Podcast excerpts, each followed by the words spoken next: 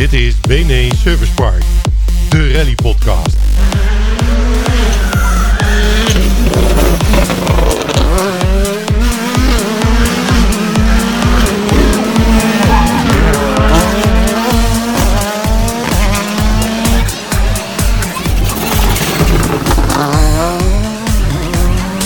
Alles over de rallysport in het WRC, het Belgische Nederlands Rallykampioenschap. Je hoort het in BNE Service Park. Uw gastheer Björn de Gan en Marco Stillemans.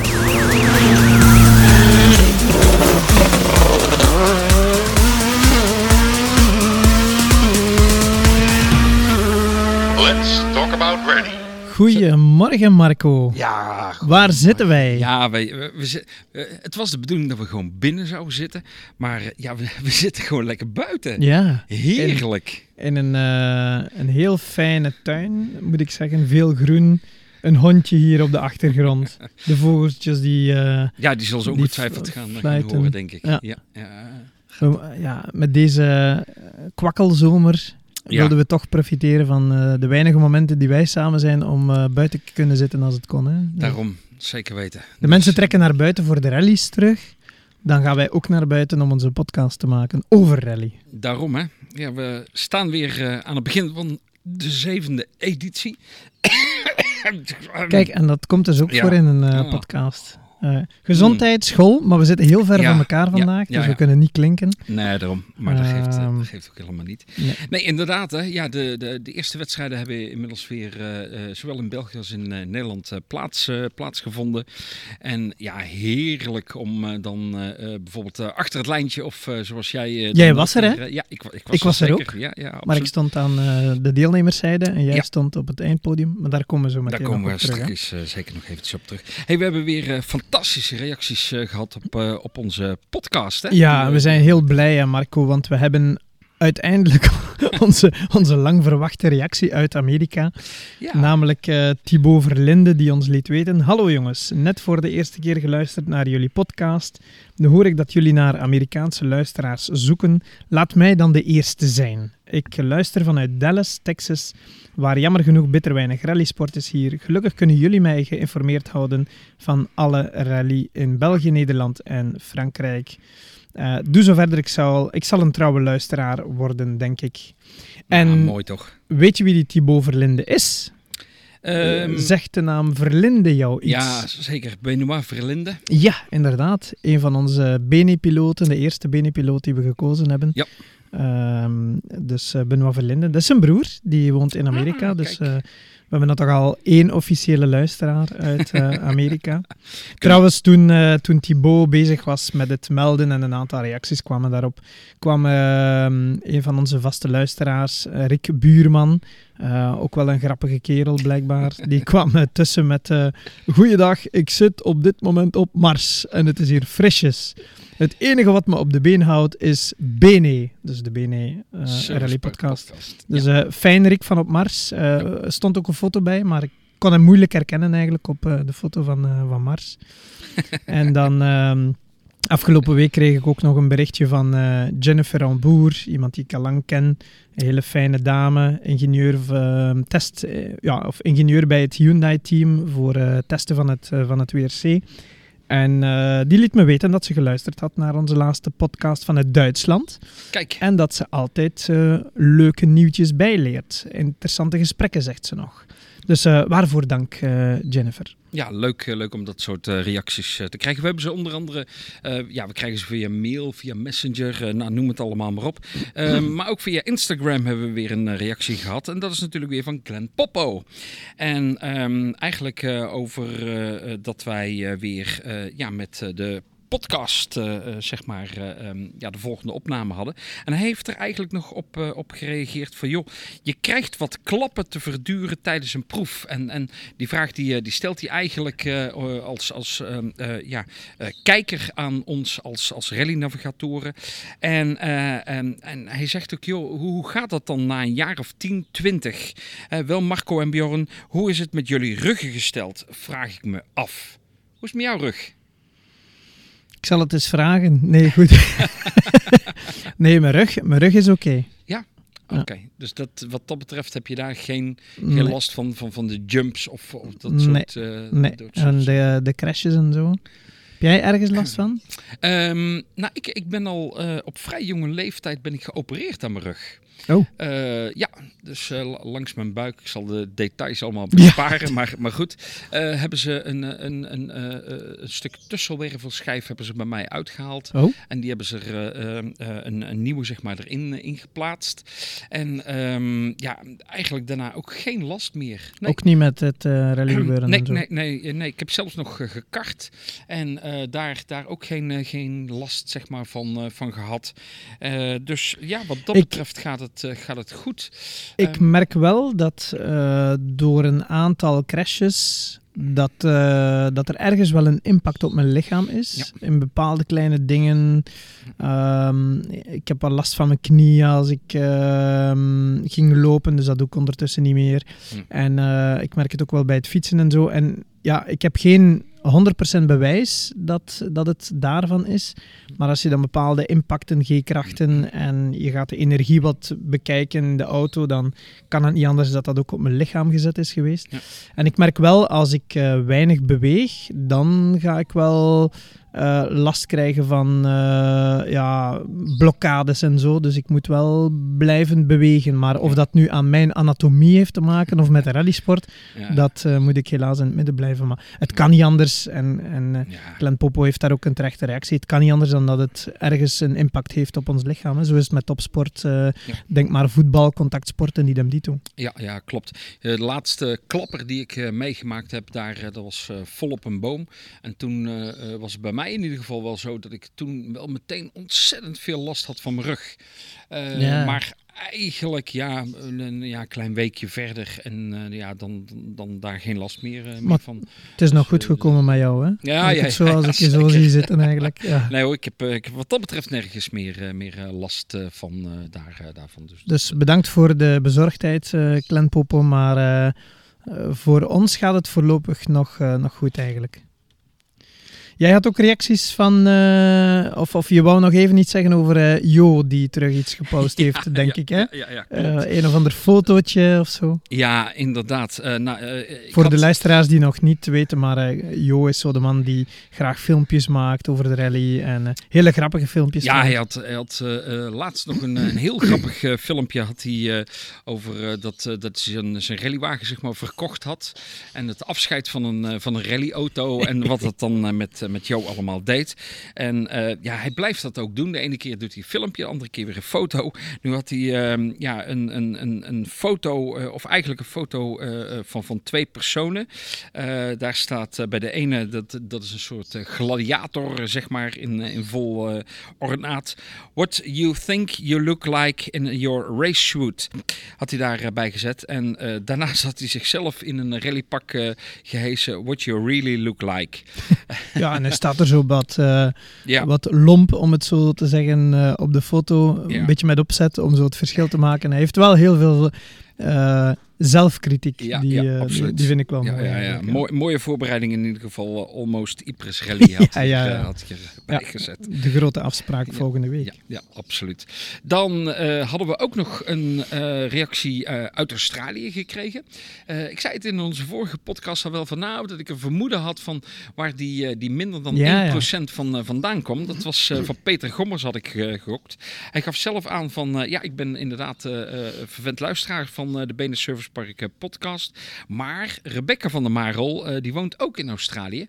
Eh, of die Nee, ko- die of woont- familie, ja, familie ja, van haar in ieder geval.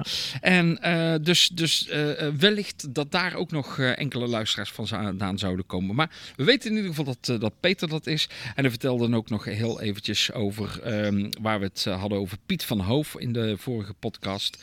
Dat hij met een ex-Mitsubishi van Edwin Abbering destijds daarmee begonnen zou zijn. Oké. Akte in Ja. dit geval.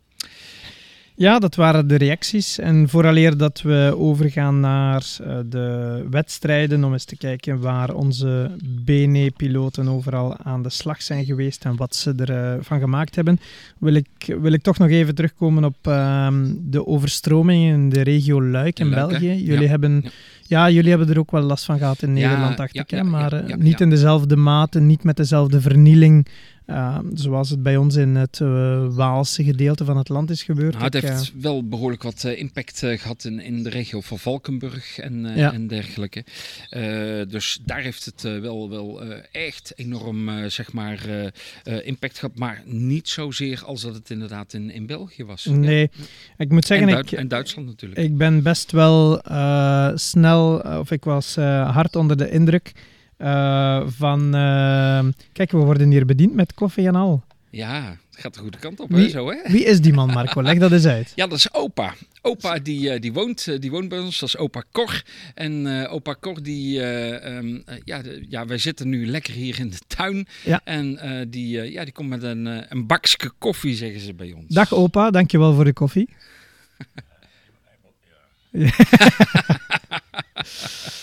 Nee, ik... Um, wat... Uh... Nee, is goed. Ja, ja, ja, gewoon zwart. Ja, dankjewel. Komt goed. Super. Oh, oké, ja, ja. ja. nee, maar wat de overstromingen betreft in de regio Luik, daar was ik heel hard... Uh, van gepakt eigenlijk, als ik het zo mag uitdrukken. Had me heel hard geraakt, zo moet ik het zeggen. En um, ik heb dan ook meteen... Uh, ja, ik was niet in de mogelijkheid om dan uh, meteen te gaan helpen en uh, dergelijke. Ik heb wel een aantal vrienden in Wallonië gebeld om te horen of die goed waren of, of schade hadden. Dat was gelukkig niet zo. Anders was ik, had ik wel hemel en aarde bewogen om daar naartoe te gaan. Um, ik heb wel uh, wat centen gestort op het Rode Kruis rekening. Um, ja, ik, ik vind het verschrikkelijk. En ik zag ook een foto voorbij komen van DG Spoor.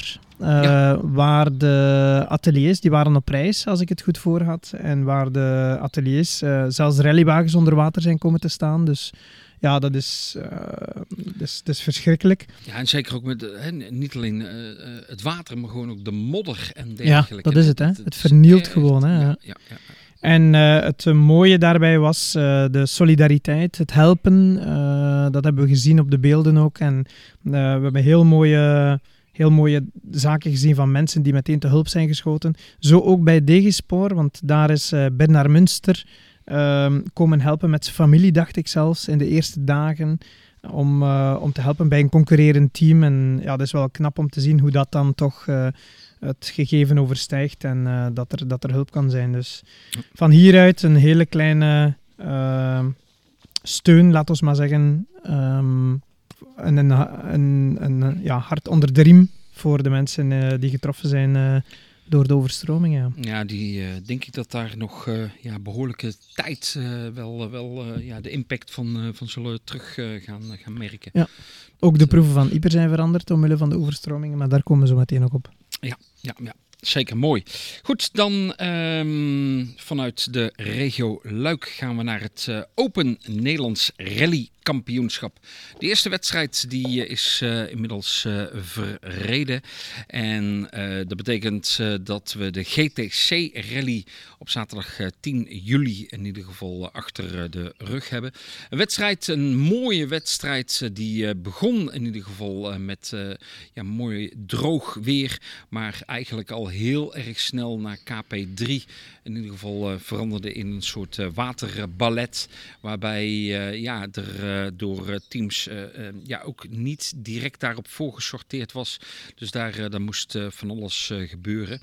Um, in België was het eind juni de South Belgian Rally. En de eerste was inderdaad voor de allereerste keer um, de openingswedstrijd voor het ONRK. Dat was dan de GTC Rally. Vlakbij Breda, achtmaal.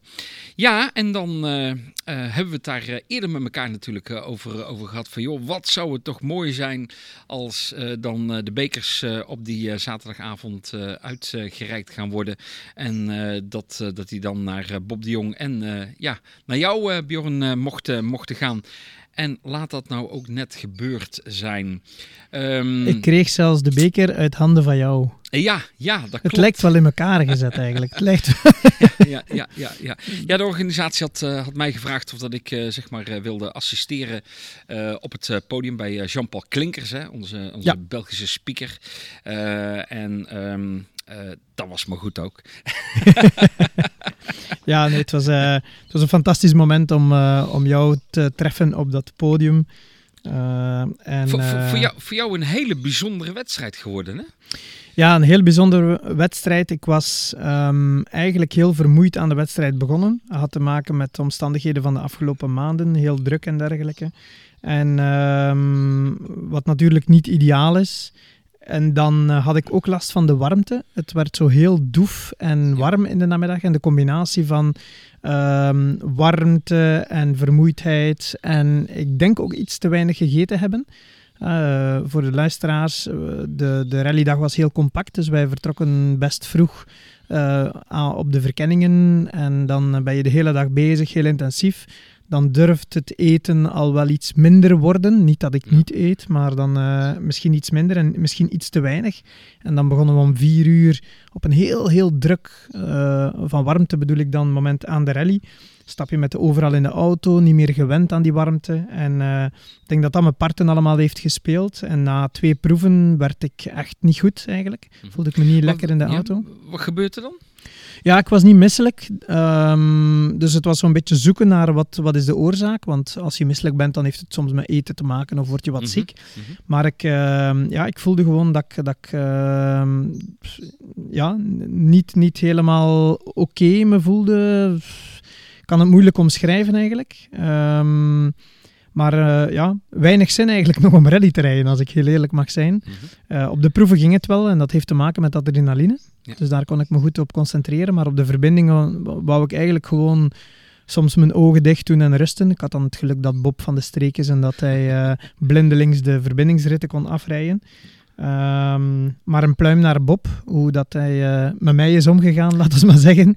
Me- Ehm, me- meestal is het andersom, hè? Dat, Meestal dat- is het andersom, Dat je, dat je eh, zeg maar als navigator de, de rijder dan, dan aan het coachen bent. Ja. Ehm, eh, je zegt van, joh, tijdens eh, de, de, de klassementsproeven, dan, dan heb je er minder last van. Je schrijft het toe aan, eh, aan adrenaline.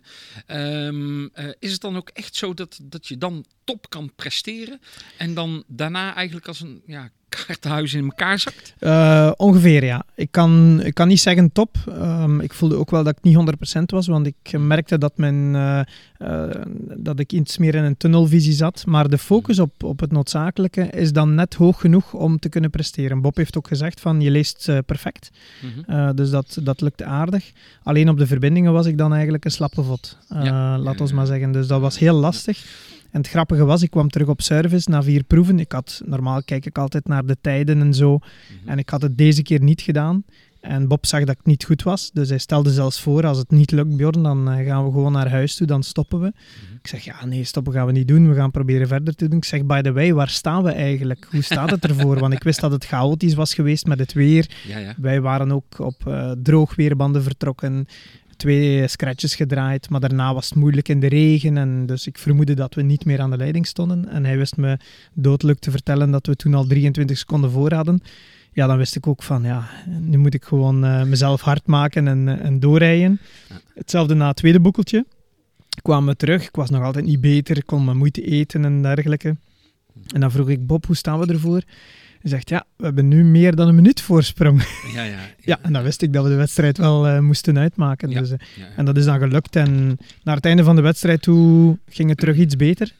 Om, eh, om dan net op tijd gerecupereerd te zijn voor de, voor de, om met de champagne te spuiten op het podium en de beker in ontvangst te nemen. Ja, ja. Had je, had je dus door dan, dan gegeten, waardoor je dan meer energie weer, weer kreeg? Ja, ik, ik, ik kon net voldoende binnenkrijgen en, om, om, om me beter te voelen. En tegelijkertijd eh, hadden we, heb ik ma- had ik met Bob afgesproken van ik concentreer me enkel op het lezen van de notes tijdens de proeven. En de verbindingen rij jij af en ik probeerde zoveel mogelijk te rusten en, eh, en mijn ogen dicht te doen. En dat hielp wel Ja. om dan net weer dat tikkeltje energie voldoende te hebben om op de proeven te kunnen presteren. Dus het was, een, eh, het was geen fijne rally. Maar het was zelfs eh, serieus buiten mijn comfortzone. Om, eh, ja, ik had gewoon zin om naar huis te gaan. Ja. Dat eh, geef ik grif toe. Is de tweede keer dat me dat overkomt. De eerste keer was na een voedselvergiftiging. Oké. En, ehm, en dan heb je echt geen zin om rally te rijden. Maar goed, je bent er met een volledig team. Je staat ook aan de leiding. Dus dat was echt over mijn grenzen gaan. Doorzettingsvermogen serieus aangesproken. Maar ik moet zeggen, achteraf is het wel heel fijn om, om te merken van in zo'n moeilijke omstandigheden doorzetten en dan de overwinning kunnen pakken. Ehm, ja, het geeft wel een kick. Ja, ja, ja. ja Jasper, Jasper van de Heuvel en Lisette Bakker, die hebben volgens mij ook top gereden. Absoluut. Uh, die, die, die, uh, Jasper die, die ging volgens mij helemaal vol voor. Uh, maar hij had ja, een, een technisch probleem. Hè?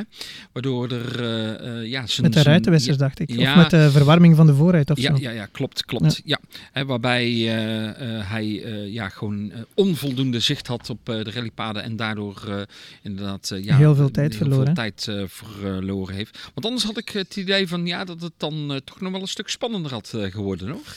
Ja, uh, we hadden natuurlijk het voordeel dat we met onze voorsprong en de, het verlies van Jasper dat we konden ja. controleren. En gezien de omstandigheden met mij dan, was dat uh, handig meegenomen.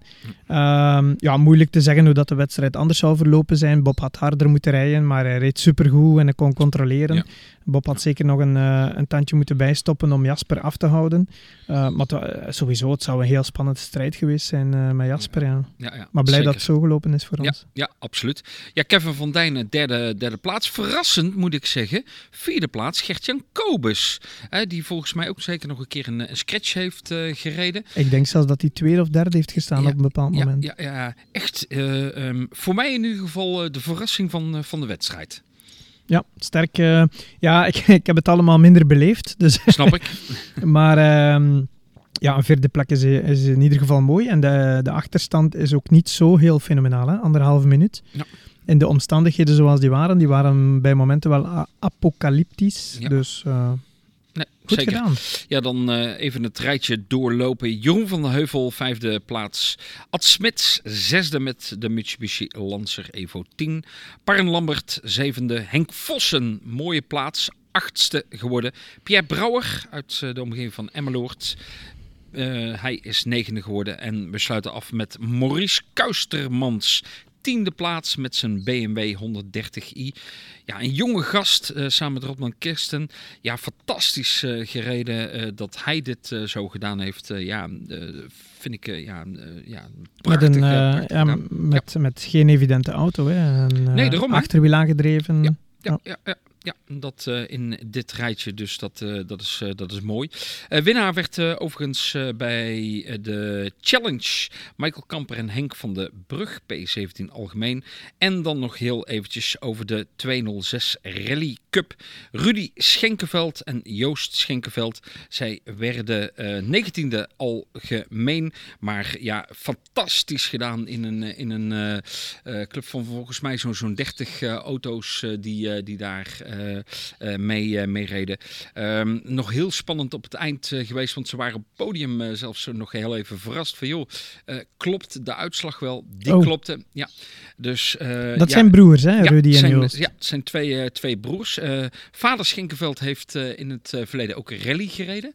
Oh, ja. um, en die deed dat onder andere met Harry van der Meer, met een Nissan Micra. En ik kan me nog een keer herinneren, misschien heb ik het verhaal al wel eens een keer verteld, dat met de Nissan Micra waren ze destijds in, in Engeland. En daar, daar moest Pa Schenkenveld, die moest toen naar huis toe, omdat er een, een sterfgeval was, zeg maar, binnen het bedrijf waar hij ook, ook werkte. Um, en toen, uh, toen hadden ze mij gebeld uh, of dat ik uh, naar Engeland wilde, wilde komen, zeg maar. die, dus jij hebt met papa gereden eigenlijk? nee, ik heb, hij was eigenlijk de navigator. Ah, en zo, ja, hij, ja, moest toen, ja. hij moest terug. En Harry van der Meer, dat was zeg maar zijn rijder. En later was het zo dat alle Nederlandse wedstrijden reed Pa Schinkenveld, zeg maar, met Harry. En de buitenlandse wedstrijden mocht, mocht ik dat doen, doen. Onder andere de South Swedish Rally ook nog gereden. Dus, en nu winnen de... Ja, de jongens, de laten we maar zeggen, ja. winnen dan de, deze maasje van de Peugeot 206 ja, ja, ja, vorig jaar ook uh, fantastisch uh, gereden. Jongens uh, die, die, die, die, er heel veel voor doen voor de sport. om de auto helemaal op punt te krijgen en te houden en zich voor te bereiden. Dus mooi om te horen. Rudy en Joost in ieder geval proficiat, een dikke proficiat daar, daarvoor. Ja. Ook enkele Belgische teams uh, naast ja. mezelf, uh, maar ik beschouw me niet als een team. Ik ben uh, soms meer een Nederlander na, na verloop van jaren. Maar er zijn een aantal Belgische teams die ook de grens met Nederland overgestoken hebben. En dat zijn in eerste instantie Niels Rijnvoet en Willem Verbeke met de Skoda Rally 2. Die wou de kilometers malen in functie van wat nog volgt in België. onder andere Yper doen ze mee. Ehm, maar helaas hebben die vroeg de handdoek moeten gooien met de stuurbekrachtiging die stuk ging op KP2. Dus, ja, jammer eigenlijk. We hebben, er, ja, we hebben er niet veel van kunnen zien, want ik nee. was benieuwd wat Niels kon doen. Ja. Die is ook niet slecht in de regen, als ik me niet vergis. En uh, ja, ik was dus benieuwd wat een Belg, uh, toch met uh, een, een, subtopper, laten we maar zeggen, op dit moment al, uh, wat hij had kon, kunnen doen tegen de, tegen de Nederlanders. Maar goed, ja, dat ik, zal voor een andere keer zijn. Dat, dat, la, laten we het hopen dat hij, dat hij de oversteek naar Nederland in ieder geval nog wat vaker gaat maken. Maar als hij dan misschien maar één wedstrijd uitzoekt, dan mag dat natuurlijk de GTC-rally zijn. ja, de, mooi, mooi, mooi om te zien. jammer dat hij zo snel is, is uitgevallen. ja. ja. En dan hadden we nog drie teams ja. die in de klasse RC5 uh, deelnamen. Dat waren Benoit Verlinde en Anton Dupont uh, met de Clio Rally 5. Uh, Xavier de Keizer en Nele Tassaert. Die denk ik aan hun debuut samen bezig waren met de Clio. Tenzij dat ze al een of ander rallytje gereden hadden in België. En dan Geert Gabriels en Kenneth Verté met een Peugeot 106. En het grappige is, er waren maar drie deelnemers in die, in die klasse. En uh, ze hebben dus het podium onder de Belgen kunnen verdelen. Dus we pakken hier een volledig podium met de Belgen. Ja. Benoit wordt uh, eerste daar, Xavier tweede en Geert derde. En Benoit wordt zelfs elfde algemeen in toch wel moeilijke omstandigheden. Dus knap, uh, knap gereden van Benoit en Anton net achter uh, Maurice Kuistermans uh, ja, gefinished. Dan uh, heel eventjes aanstippen de winnaars van de Short Rally. Dat waren Ramon van der Lindeloof en Willem Vissenberg met de Honda Civic. Ze kwamen en ze overwonnen. Um, dat lijkt het aan de buitenkant. Uh, dat is het natuurlijk niet helemaal. Uh, want uh, Ramon die heeft toch wel ja, de afgelopen jaren behoorlijk veel, veel pech gehad met de Honda. Um, af en toe ook wel eens zelf een keer een, een foutje gemaakt. En het mooie is, Willem, die, Willem Vissenberg, zijn navigator, was de eerste keer dat hij naast hem zat. dus ja, mooi om te zien ehm, dat deze twee gewonnen hebben. Um, ik heb nog eventjes nagevraagd bij Willem van joh, ga je nu de rest van het seizoen met uh, Ramon rijden? Hij zegt uh, nee, um, want ik had al eerder met iemand in de Peugeot uh, 206 zeg maar afspraken gemaakt. Maar een aantal wedstrijden dat Willem dan geen wedstrijd met 206 rijdt, gaat hij dan wel met Ramon rijden. Ramon die gaat het hele short rally kampioenschap rijden, is de bedoeling. En um, wie dat er dan naast hem gaat zitten, dat is nog niet bekend. In ieder geval niet bij ons. En ja, het mooie voor Willem, ik was wel heel, heel trots. Willem heeft de co-driving workshop Ja. gevolgd, nog Ja. voordat hij ging rallyrijden. Dan vorig jaar eh, heb ik hem, eh, was hij ook in Vegdaal voor zijn eerste rally.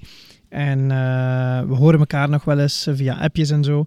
En hij stond ook, eh, toen wij aankwamen, stond hij, eh, want de short rally was al eerst over het podium geweest, stond hij met zijn, eh, met zijn eh, champagnefles, denk ik, nog in de hand, stond hij eh, ons op te wachten om ons te feliciteren. Kijk. Ehm, en dan was hij zo heel, eh, heel ehm, eh, hoe moet ik het zeggen, heel trots, maar ingetogen trots dat hij ook gewonnen had. En ja, het was, het was geweldig om te zien. Ja. Heel fijn om jonge, jonge gemotiveerde mensen te zien die dan nog succes boeken. ja, ik zag hem laatst op eh, Facebook eh, in een rally overal van, eh Van Calle. Ro van Pera Klopt. staan. Hè. Die had hij, Had hij die niet gewonnen Ja, ergens in een die had wedstrijd? gewonnen. Ja. Ja, de aflevering van het overal was geloof ik wat vertraagd, laat ik het zo zeggen. En Maar het paste, het pak paste perfect, hè, als ik het zo zag. Ja, of hij moet aan de achterkant behoorlijk ingenomen zijn. Ik denk mij het eh, eh, paste die perfect. Ja. En dan eh, nog heel eventjes de winnaars van de Historic. Ja, dat was een, eh, een, een Belgisch gebeuren. Christophe de Leeuw met Rutger Govaerts met de Opel Ascona. En ik, eh, ja, lange tijd heeft toch eh Politaar eh, daar eh, ook aan eh, de leiding gestaan. Maar hij was pas vierde op bijna eh, zes eh, minuten. Ik, heb geen, idee- ik heb geen idee wat daar gebeurd is met eh, Paul. Het lijkt me lekke band of even van, Of de, van, van de weg van af. de maand af is, eh, is geweest. Ja, dus Politaar vierde in de Historic GTC Rally.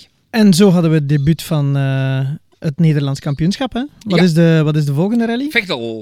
Hè? Ja. eind augustus. Die doen wij niet. En dan stappen wij terug in het veld, Bob en ik zelf, in de Hellendoorn, wat Ja. is het, derde week van, derde weekend van september, dacht ik. Ja. Dus, eh, Ja. Maar de Vegdaal bespreken we dan eh, begin, eh, begin september in onze volgende podcast. Absoluut. Dan gaan we eens even naar het buitenland kijken, want ook daar zijn traditioneel heel wat rallies verreden waar BNE-piloten naartoe trekken. En we gaan eerst eens kijken naar het ERC. Twee rallies stonden op het programma. In het begin van de maand hadden we Rally Liepaja, eh, een Letse, of, of een eh, rally in Letland. En dan op het einde van de maand gingen we naar Italië, naar Rally di Roma Capitale. Ik spreek dat altijd graag uit. Klinkt ook altijd goed in het Italiaans. Ja, 23 tot en met 25 juli verreden de derde manche van het eh, ERC. Ja, klopt. Ehm, eerst even naar... ja, het zijn steeds dezelfde mensen die... eh, of dezelfde BNE-piloten die deelnamen in deze wedstrijden. Dat was Grégoire Munster en Louis Luca. dat weten we ondertussen. Die rijden het Europees kampioenschap met de Hyundai. En dan hadden we Amaury Mol, een, eh, een Waalse collega. Laten we maar zeggen met de Fransman eh, als co Florian Barral. Met de Fiesta Rally 4. Die was ook van de partij, zowel in Letland als in Rome. En hoe hebben zij het gedaan? Wel, ehm, eh, ja, wat moeilijk voor beide, denk ik. Grégoire Munster die is 17e geworden in Letland, geen topresultaat. En 14e in Roma, eh, ook geen topresultaat. Maar op zich heeft hij wel mooie dingen kunnen laten zien. In eh, Letland had hij eerst eh scrutineeringsperikelen, ehm, ook een lekke band op KP1. En zonder de lekke band, als je de tijden gaat bekijken, dan was er zeker een top 7 plaats mogelijk. Maar dan zie je dat hij ja, maar 17e wordt. Eh, en dan in Rome ja, was hij ook minder goed dan vorig jaar. In de aanvangfase had hij wat problemen met de afstellingen. Verloor hij 1 seconde per kilometer op de besten. Naar het einde werd dat gereduceerd naar een halve seconde per kilometer. Maar ondertussen was het, eh, het, het, eh, de tijd verstreken en is hij 14e geworden. Amaury van zijn kant is 43ste geworden en, in de eerste rally in Letland. Eh, Zevende in de klasse, maar moest opgeven met een spruitstuk. Die stuk was in KP5 in eh, Rome. Dus het is een verdeeld succes geworden voor beiden in deze, in deze rallies. Ehm Nicola Griadzin wint Letland. Dat was niet aan zijn proefstuks toe in het eh, Europees kampioenschap. Dat was al zijn vierde zege. Heeft drie keer die, deze rally gewonnen. En dan ook één keer Polen in 2018. En dan de, in Rome was het eh, de Italiaan, eh, en die, die zullen de meesten van ons wel kennen, Gian Domenico Basso. Eh, tweevoudig Europees kampioen en meervoudig Italiaans kampioen met de Skoda Rally, Fabia Rally 2. eh, trok daaraan het eh, langste eind. En nog iemand die we mogen vermelden in Letland is Thomas Martens. Onze, wat was zijn bijnaam weer? De, ik ben het vergeten, we hebben het in de eerste podcast besproken. Dat was eh, dus die, eh, de, Is de, roodharig. de rosse, De of rossige, de, de ja, de, de roodharige, Ja, ja. eh, jonge piloot, Ja. heel ambitieus. Die is nu net 15 geworden. En die nam deel in Letland. Was trouwens niet de eerste keer, heb ik gezien. Hij heeft al drie kleine rallies gereden in het verleden met, in Letland. Met een Fiesta R1 in 2018 en 2019. En trouwens, daar zat een bekende in Nederland naast, Robin Buismans. Heeft eh, veelvuldig in eh, Nederland eh, genavigeerd, hè? Ja, klopt, absoluut. Dus die, daar is Thomas eigenlijk mee gedebuteerd. Nu zit er een Fin naast hem. Hij was nu onderweg met een Ford Fiesta R2. En hij nam enerzijds deel dag 1 in de rally sprint. Daar is hij zelfs vijfde geworden. Ehm, maar dan ging hij eh, even van de baan. Kan natuurlijk eh, gebeuren in het begin. Zo'n snelle rally dan ook. Ehm, en eh, moest opgeven in de tweede rally waar hij aan deelnam. Dus, maar daar gaan we ongetwijfeld nog wel van, van horen. Ja, en dan zijn er in Frankrijk wederom ook een drietal wedstrijden gereden. Twee op gravel en volgens mij één op asfalt, hè? Ja, zo zit het inderdaad. Hè. Twee rallies een beetje vergelijkbaar met het Europees kampioenschap. Eén in het begin van de maand en één op het einde. Ehm, Rally Castin Terre eh, d'Occitanie was het begin van de maand. En dan gingen we naar Langres en eh, de Haute-Marne. Langres zal eh, bekend zijn bij heel wat Belgen. Daar trekken traditioneel altijd wel Belgen naartoe om, om daaraan deel te nemen. Maar we zien eigenlijk dat uh, in beide rallies uh, ja, er een uh, vaste groep van Belgen aan de start stond. Maxime Potty, dat weten we ondertussen, de jonge kerel van, die van op het circuit komt met Loïc Dumont. staan rijden zowel het asfalt als het gravelkampioenschap in Frankrijk. deden trouwens twee keer goed in die wedstrijden, twee keer vierde. Dus binnen de minuut van de winnaar. Dus dat, dat belooft. Maakt, ja, absoluut. Vind ik toch wel indrukwekkend. Hij rijgt de ereplaatsen uh, aan een rij, laten we maar zeggen.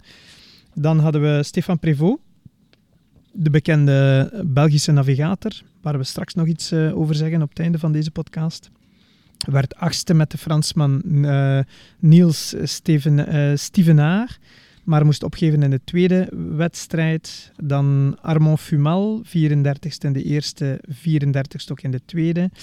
Uh, Kurt Dujardin is ook afgezakt naar beide rallies met Fabia R5. 35ste in de eerste wedstrijd en 43ste in de tweede. En dan uh, Charles Munster, die was uh, van de partij in de eerste, maar moest opgeven. En Jean-Louis Derouk uh, was 46e in Langres met de Opel Manta 200. En in Langres hadden we ook nog een Belgische overwinning in de historieklasse. Iemand die we al een tijdje niet meer aan het werk hebben gezien, Gino Kenis. De BMW-dealer uit uh, Turnhout met Björn van Overschelde, die een knappe overwinning boekte met de 325i E30, een nieuwe auto die ze gebouwd hebben. En, uh, dat is niet de enige auto die die heeft, hè? Nee, hij heeft wel wat anders staan, uh, inderdaad. Maar uh, Gino, ik hoorde nog een uh, interview deze week. En Gino gaat nog wat andere gravel rallies rijden in Frankrijk. Ja, het leuke, het leuke aan... Ehm, heb, heb, jij het ooit, ooit gedaan, een gravel rally in Frankrijk? nee. Nee, nee, nee, nee. nee. Het leuke aan het concept is is dat uh, je, je komt, uh, laten we zeggen, de vrijdagavond aan, je gaat je aanmelden, doet keuring en dergelijke. De zaterdagmorgen ga je met je rallywagen uh, het roodboek afhalen en dan ga je met de rallywagen in konvooi, laten we maar zeggen, de rallyproeven afrijden. Maak je de notes, je gaat er mhm. één keer over, dan ga je in een soort van wachtpark en dan rij je gewoon de proeven twee keer in de namiddag.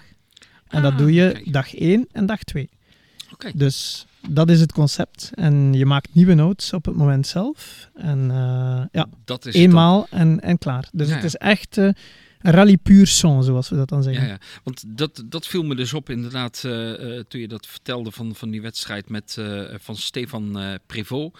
Dat hij tijdens de verkenningen met mechanische ja, pech ja. is... is, is ja, ja. dat is omdat je onderweg bent met rallywagen. Ja, ja, ah, oké. Dus...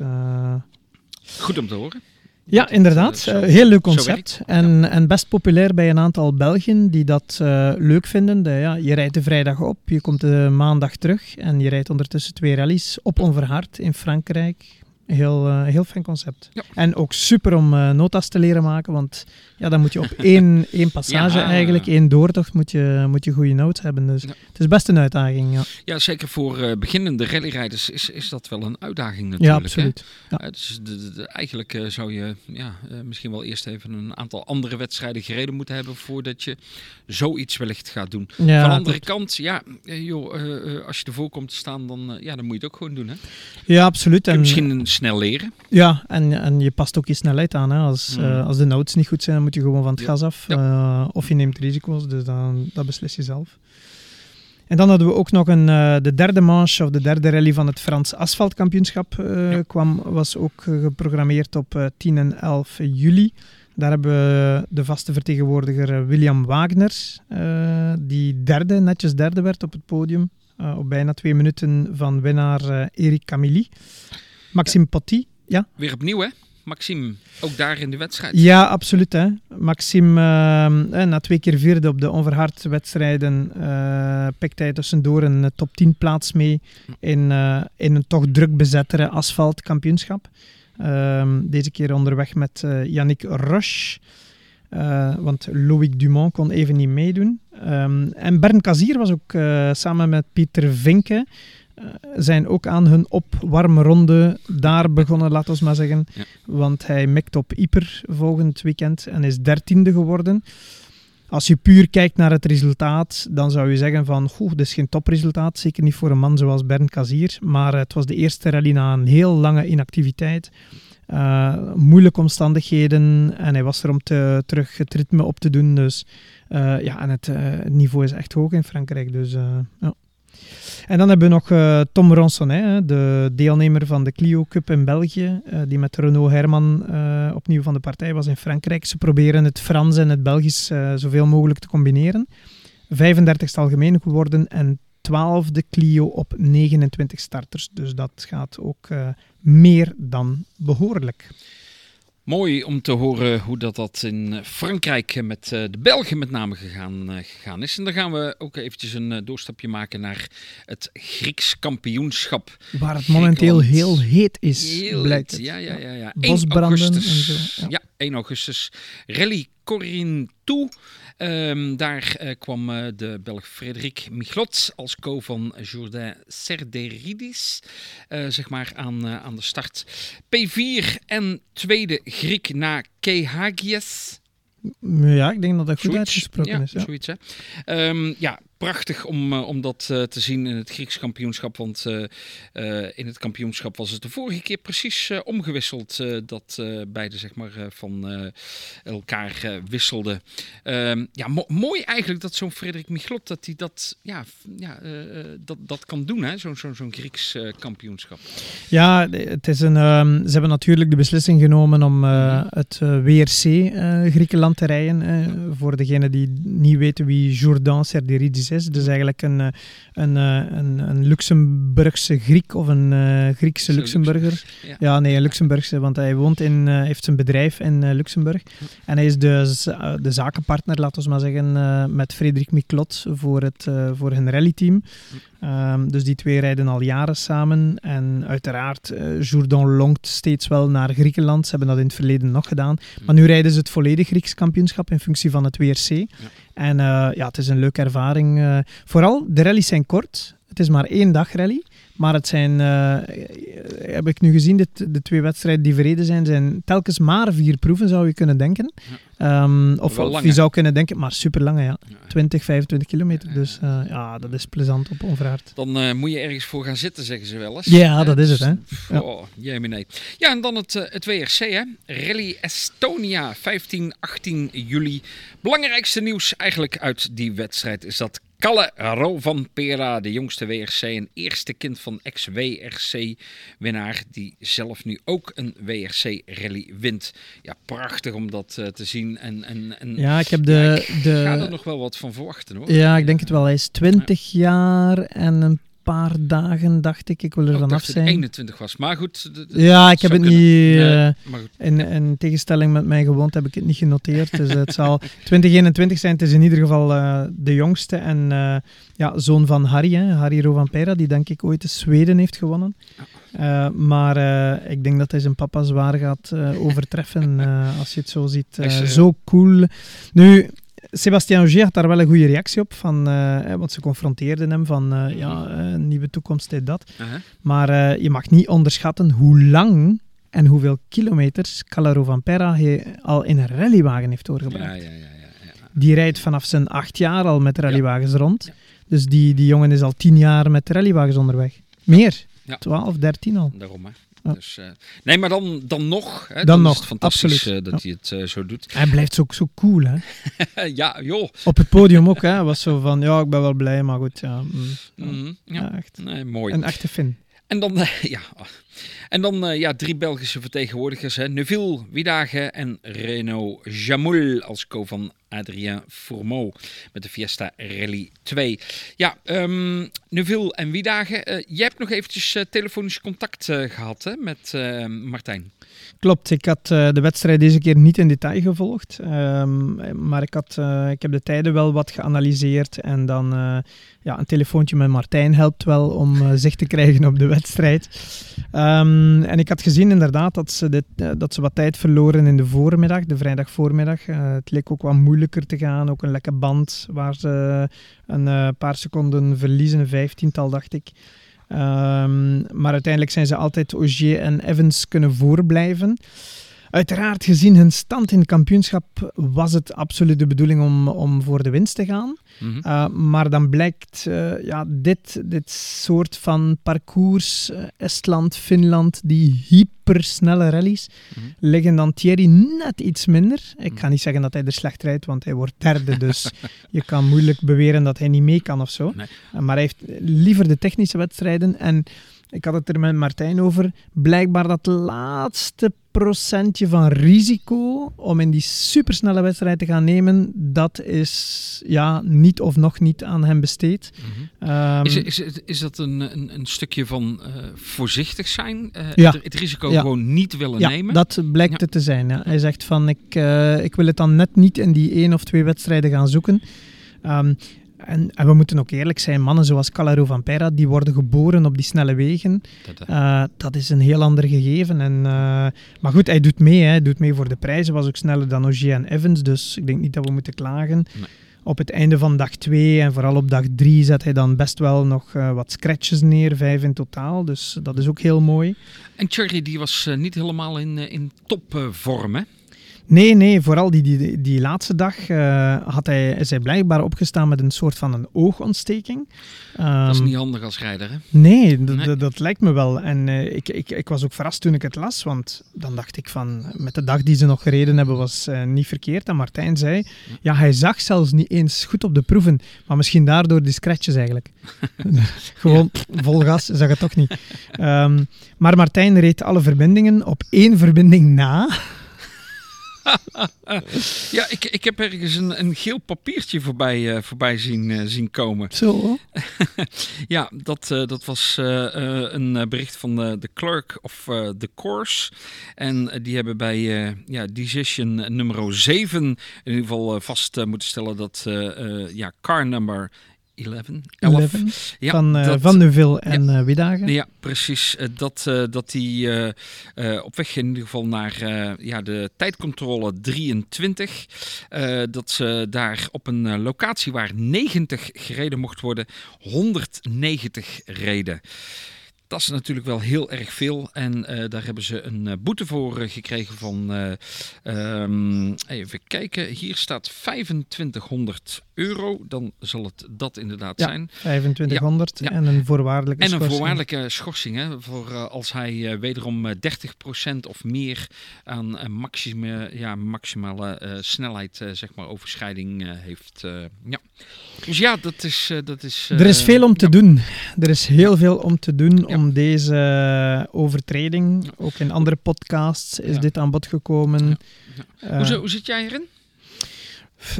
Dubbel. Um, ik, ik, heb ook de andere podcasts gevolgd. Ik heb Mhm. ook de discussies gevolgd. Ik, uh, we rijden zelf rally. Uh, ik heb het zelf al gedaan met Hans in Bulgarije, ja. waar dat we ook een probleem hadden met de dynamo. En dan uh, hebben wij op uh, relatief verlaten wegen, want ik denk dat we dit toch even in zijn context moeten plaatsen. Ja. Ik heb het ook met Martijn besproken. Dus de weg was eigenlijk een soort van afgezet voor het publiek. Um, en het was een heel lange, overzichtelijke weg die ze al hadden gedaan. Dus ze wisten ook dat daar geen risico's voor uh, tegenliggers of wat dan ook zaten, dat ze alles konden zien. En ze hebben de beslissing genomen om uh, geen tijd te willen verliezen en, uh, en om hard te rijden. Um, ze hebben zelfs politie, uh, politie voorbij gereden en zijn dan uiteindelijk toch niet aangehouden geweest. Dus de politie had er ook op een of andere manier vrede mee. Mm-hmm. Maar het is de organisatie zelf die is gaan uh, uitzoeken wat daar gebeurd is. En in de trekker heeft gezien dat ze zo snel hebben gereden. Ja. Um, ik vond de conclusie van Colin Clark uh, in, uh, in hun podcast, uh, Spin Rally podcast, um, eigenlijk wel een goeie van... we kunnen dit eigenlijk niet tolereren. Want ja, 190 rijden waar je 90 mag, dan mogen wij als, als burgers ook niet. En dat moet zwaar beboet worden. Dat hebben ze nu wel met een geldboete en, en een voorwaardelijke schorsing. Maar zolang... Um, ik snap dat rijders het doen. Mm-hmm. Uh, we hebben het ook ja, gedaan. Ja. Uh, zeker omdat je weet dat je misschien met een boete ervan wegkomt. En dan nog, dan neem je het risico en dan uh, ja. moet je de gevolgen dragen.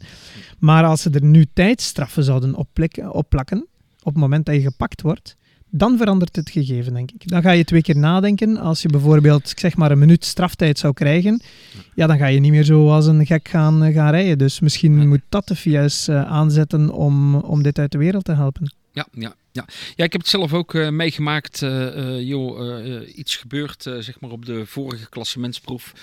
nou, je probeert dingen te herstellen. En dan, dan ga je rijden. En dan wetende eigenlijk dat je ja, moet inklokken op een bepaalde tijd. En dan, ja, dan wil je gewoon die tijd gaan, gaan halen. wegwerkzaamheden. nou, daar, daar staan ze toevallig met de lasergun. Ja. En dan, dan word je aan ja, word je stilgezet. En de eerste vraag die je dan ook, ook stelt van, joh, kunnen we dat strakjes afhandelen. uh, nee, uh, wordt er dan gezegd. Uh, en dan, ja, dan, dan is het gewoon van ja, um, stilzitten en je laten scheren, zeggen ze dan in Nederland. Ja, ja. dus, en in Nederland is het nog anders, hè, Marco. Met, in Nederland hebben ze het, om dat te vermijden, het, het racen eigenlijk op de weg, ja. hebben ze beslist om als je te laat inklokt, uh, voor een proef en dergelijke, dan wordt die tijd, uh, dan, dan, dan kan je dat tot 15 minuten doen. Ja. Maar dan krijg je geen straftijd zoals ja. in de rest van de wereld eigenlijk. Ja. Om dat net te vermijden. Dus dat, dat, dat vind ik eigenlijk wel een, uh, geen slecht punt. Nee, dat, dat, dat is juist het goede er, ervan in, in Nederland inderdaad. Ja. Ja. Ja. Maar ja, in België is dat inderdaad nog niet zo. Nee. Goed, ja, goed. Um, los van de boete en de ja. schorsing die uh, hen boven het hoofd hangen, eindigen ze dan opnieuw op uh, een derde plek. Ja, wist, je, wist je trouwens uh, dat, um, dan moet ik even goed kijken, in 2019 heeft hij al wel een keer meer een, een behoorlijke boete gekregen. Um, Wie? Neuville? Neuville, dat was in de rally van Catalonië. kreeg hij een, een boete van 25.000 euro. Zo? Waarvan voorwaardelijk 20.000 euro. Dus hij heeft 5.000 moeten, moeten aftikken. Weet je waar dat voor was? Nee, geen nee? idee. Hij, uh, uh, hij ging op het eind van de, wedstrijd een aantal donuts draaien. Oeh. En, uh, dat, dat werd, mag al lang niet meer. Nee, dat mag al lang niet meer. En uh, nou ja, hij wilde het publiek wat vermaken in 2019. Daarna is het ook nooit meer gebeurd, zover dat wij in ieder geval dat, dat weten. 25.000 euro. euro zeg maar, maar 20.000. Dus misschien vijf donuts, dus 5.000 euro per donut. Nou ja, zoiets. zoiets ja. dus, maar heeft dan, ha dan haal ik ze liever bij de bakker. Lijkt me een strak plan. Ben je ook wel goedkoper uit? ja. Nee, goed, dus uh, op het podium geëindigd en uh, vooral punten teruggepakt op hun voornaamste concurrenten. Ogier die vierde werd en Evans vijfde. Ook in de power stage waren ze niet sneller. Nee. Um, en hij zijn, ze zijn derde geworden na hun teamgenoot Greg Breen. Uh, en, uh, en Naro van Perra. En, en daar is ook uh, een en ander om te doen. Hè. In de pers, de vragen die gesteld zijn aan Neuville en Martijn. Van, ik heb trouwens ook die vraag gesteld van... Martijn. Wat maakt, ja, wat maakt dat er geen teamorders waren waardoor dat jullie een plaatsje konden opschuiven en tweede geworden zijn? Ja.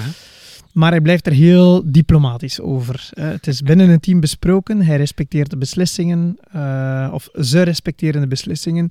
Je voelt tussen de lijnen dat ze er niet happy mee zijn. En ik snap nee. het ook niet. Nee. Ik snap ook niet dat je nu veel op dit moment in een kampioenschap niet alle kansen geeft. Ieder puntje is belangrijk. Ja. Hij staat natuurlijk uh, achter. Wat is de stand in het WK, Marco? Um, uh, één staat op dit moment Auger, 148 punten. Tweede Evans, 111 punten. Dus er zitten al 37 punten tussen. En derde plaats is het uh, Neuville met 96 punten. Um, daarmee staat hij op 52 punten, zeg maar, achter Auger. Maar heeft hij wel vier punten goed gemaakt ten opzichte van, van Auger. Ja, dus, dus 52 dat, is echt ja, wel veel. Dat zijn al bijna na twee wedstrijden heeft, heeft uh, de teamleiding nu beslist van, ja kijk, uh, Greg Breen heeft prachtig werk geleverd, we gunnen hem de tweede plek en het wordt toch moeilijk, hè, de punten van de voor het constructeur zijn binnen, ja. of het nu in die volgorde is of een andere. Hè. Het, het werd sowieso plaats 2 en 3 ja. en, uh, en voor Neuville ziet het er toch niet goed uit voor het, punten, voor het pilotenkampioenschap. Zou kunnen. Ja, ik heb geen idee. Betekent wel dat de druk natuurlijk binnen het team wel, wel groter wordt voor Neville en Martijn? Ja, ja, ik denk dat, dat de pijlen al gericht zijn op het, enkel nog het constructeurskampioenschap. Ja. En niet meer op het pilotenkampioenschap, want het wordt, daar moeten we eerlijk over zijn, uh, Ogier de laatste tien jaar bezig gezien te hebben. Ja, dan, dan denk ik niet dat, dat, dat, hij, dit, dit nog uit handen nee, heeft nee, dit jaar. Nee, nee, precies. Constructeurs, eerste plaats staat op dit moment uh, Toyota met 315 punten. 59 punten daarachter Hyundai. En op de derde plaats M-Sport met 125 punten. Die over het algemeen vind ik toch tegenvalt. ja, ze zijn... meer van verwacht. Van M-Sport dan bedoel je? Ja, ja, ja, ja, ja, ja, heeft, heeft ook denk ik met de rijders te maken. Gus Greensmith mm. is veranderd van navigator, is nog aan het groeien, is denk ik op dit moment maar ook nog ver van een top. Nu is ook uh, veranderd van navigator. Ja, ja, ja, maar nu is ook al een hoger niveau dan uh, Gus, laten we mm. maar zeggen. En dan uh, Fourmo wisselt dan met Suninen. Eh, ja, die jongens zijn ook nog aan het ontdekken. Maar ik denk dat M-Sport aan het lobbyen is om, om sterke rijders te hebben. Greg Breen is in de picture, Mikkelsen is in de picture voor volgend jaar. Dus uh, ik denk wel dat ze een sterke auto en een sterk, uh, sterk team zullen hebben volgend jaar. Ja, zeven van de twaalf wedstrijden inmiddels gereden. Ja. En dat betekent dat we ons op gaan maken voor de achtste wedstrijd. Klopt. En misschien nog even kort over uh, Jamoul, hè, Renault Jamoul, die mm. naast uh, Fourmont zat. Die is twaalfde algemeen geworden en vierde in WRC2. Uh, eh, dus de, de, de, de professionele klasse van de R5, laten we maar zeggen, in het wereldkampioenschap. Zet daarmee zijn leerproces verder en is terug aan de slag in Yper. de volgende wedstrijd van het wereldkampioenschap volgende week. Met de WRC, daar ben ik heel benieuwd naar. Wat Fourmeau en Jamoul kunnen in Yper. Ja, het zou mooi zijn als ze daar een uh, prachtige prestatie weg, uh, weg, gaan leggen. Ja. Want ja, alle pijlen zijn natuurlijk wel op uh, de Belgische deelnemers gericht. Hè? Die, die ik zal niet zeggen, die, die willen het laten zien. Nee, die, die moeten het laten zien. Die moeten het laten zien, ja, ja absoluut. Ja, Ieper, het is, het is uh, fantastisch. Hè? Na, het is al lang dat Ieper eigenlijk aan het uh, lobbyen is en pogingen heeft gedaan om deel uit te maken van het uh, wereldkampioenschap. Het is de 56e editie en het is een gelukt. Ja, Vorig jaar eh, stond hij eigenlijk al uh, op, uh, op de kalender. in eerste instantie reserve.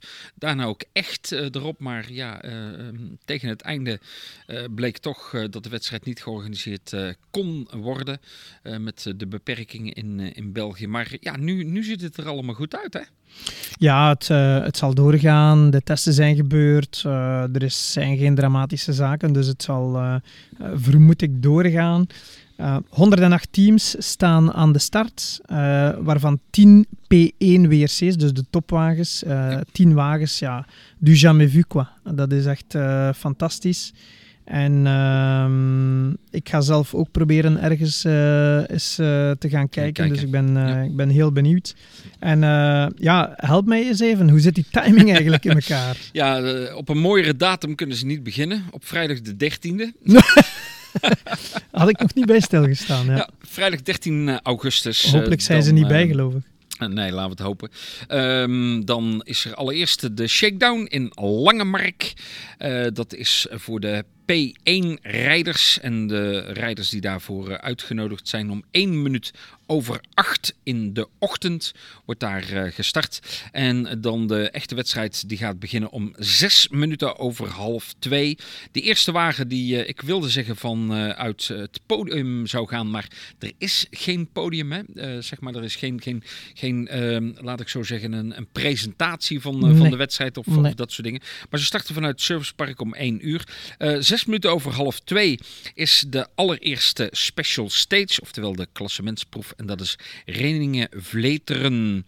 En meteen een lange, dacht ik niet? Uh, ja, 15 kilometer.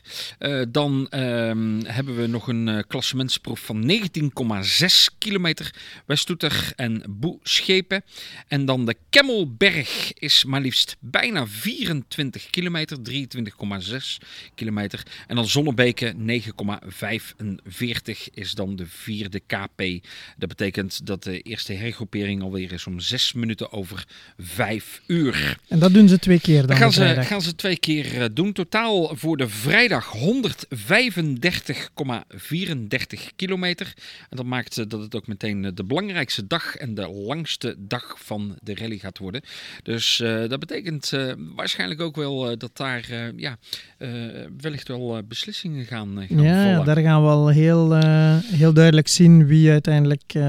ik ben heel benieuwd, want het is, het is echt afwachten Eh, ja, hoe de deelnemers, we gaan er zo meteen eens over babbelen, Ja. eh, gaan, eh, ja, het is voor iedereen nieuw. We hebben in Kroatië gezien wat het allemaal met zich mee kan brengen, dat het toch allemaal dicht bij elkaar ligt. Ja, ja. Maar eh, ja, benieuwd om te zien eh, hoe het loopt, ja. Ja, ja, Thierry Neville die, eh, die heeft de wedstrijd inmiddels een paar keer gereden. Hè? Ja, en gewonnen. Eh, dus eh, ja, daarom. Dus eh, daar, ja, dat, dat, ja. Hij zou een voordeel kunnen hebben, alleen startpositie, maar daar hebben we het zo meteen ook Ja. nog even over. Ja. Laten we eerst nog eventjes dan de zaterdag doorlopen, 14 augustus. Dan eh, gaan ze om 10 minuten over 8 's morgens het park voor mij uit. Maar belangrijker, de eerste klassementsproef is Hollebeke. De eerste maal 25,86. Ah, dat is die lange de waar dat ze mee starten, ja. ja, ja. 11 minuten over 9 wordt die gereden. En eh, dan eh, wordt er nog drie klassementsproeven gereden. Dikkebus, Wattoe en Mezen Middelhoek van 12,5, 13,6 en bijna 8 kilometer. En hoeveel doen ze dag 2 dan? Ehm, dan gaan ze 119, bijna 120 kilometer eh, rijden. ja, ze. dus toch ook Dus nog dat- wel best een 15 Ja, kilometer 15 minder, maar kilometer. ook Ja. nog wel best een lange dag. Ja, ja, absoluut. En dan zijn de heren die gaan om 9 minuten voor 5 uur aan de laatste klassementsproef beginnen. En dan eh, worden ze. Atypisch voor een verwacht.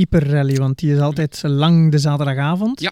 Ja. Eh, maar ze blijven niet in hè, dacht ik, voor Nee, eh, de nee, laatste dag. Nee, klopt. De laatste dag gaan ze naar Francorchamps. Waar Kijk kennen we eens. dat ook alweer van? Hè? Naar, eh, naar de andere kant van België, Ja, van het kleine Belgelandje. Nou, exact, want dat, dat viel dus ook op. eh, Dat er maar liefst aan verbindingskilometers, luister goed, 295 kilometer. Goh, En dat tegen ja, nog geen 41 kilometer eh klassementsproef.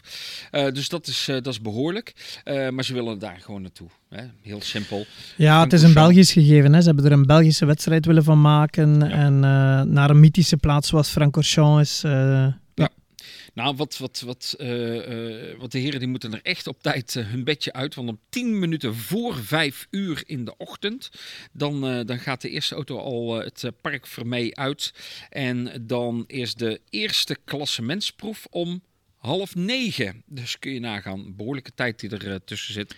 Ik denk dat ik dan, me nog eens ga draaien in mijn bed, koffie nemen, douchen en dan rustig kijken wat de eerste resultaten zijn ja, van... eh, zoiets, ja. KP17 Stavelo, dan eh Francorchamps en dan eh, wordt er naar een hergroepering opnieuw Stavelo en dan natuurlijk de Wolf Power Stage van Francorchamps gereden. En die is om eh 12 uur 18 en dan hebben ze er ja, bijna 41 kilometer op zitten. Om exact te zijn 40,52.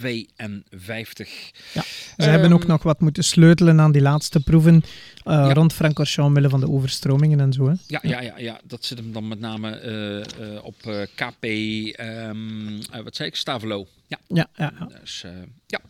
Ehm, ik heb hem wel eens een keer meer gereden, zeg maar, ehm, deze wedstrijd ook.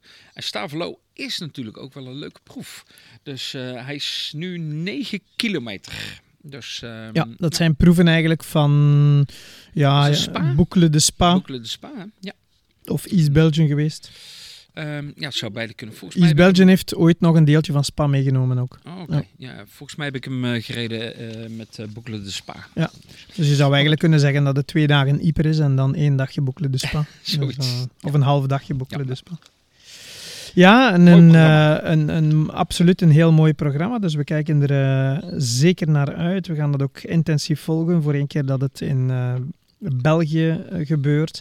En uiteraard, ja, ons, eh, onze vaandeldragers, laten we maar zeggen, zijn Thierry Neuville en Martijn. Ja. Waarvan ik persoonlijk hoop dat zij de overwinning pakken eh, als, als, zijn, als? Belgen. En het zou fantastisch zijn voor Martijn, zijn Ja. eerste WK-wedstrijd. Dan. winnen in België en dan meteen winnen in zijn debuutjaar. Eh, ja, het zou wel eh, iets moois zijn. Eh, we komen zo meteen nog terug op Martijn. Ja. Ehm, en dan, ja, Renaud Jamoul staat ook in, een, in zo'n top WRC aan de start als co-piloot van Adrien Fourmeau. Dus ook daar ben ik heel benieuwd. Ja, wie, wie verwacht jij van de toppers eigenlijk nog vooraan? Ja, ehm, ik. eh, ehm, ja, Auger doet het altijd goed. Ja daar kunnen we van op aan. Hè? Dus en, en, en ehm, eh, eh, als we dan. eh, ehm, ja. Het is altijd lastig. Bij, bij- Ik bij verwacht ook veel van Elfin Evans. Ja? Ja, die, komt, die komt uit Engeland. Ja. ja die is ja. moeilijke omstandigheden gewoon. Die is Ja. asfalt gewoon. Die kan ook met die vuile omstandigheden om.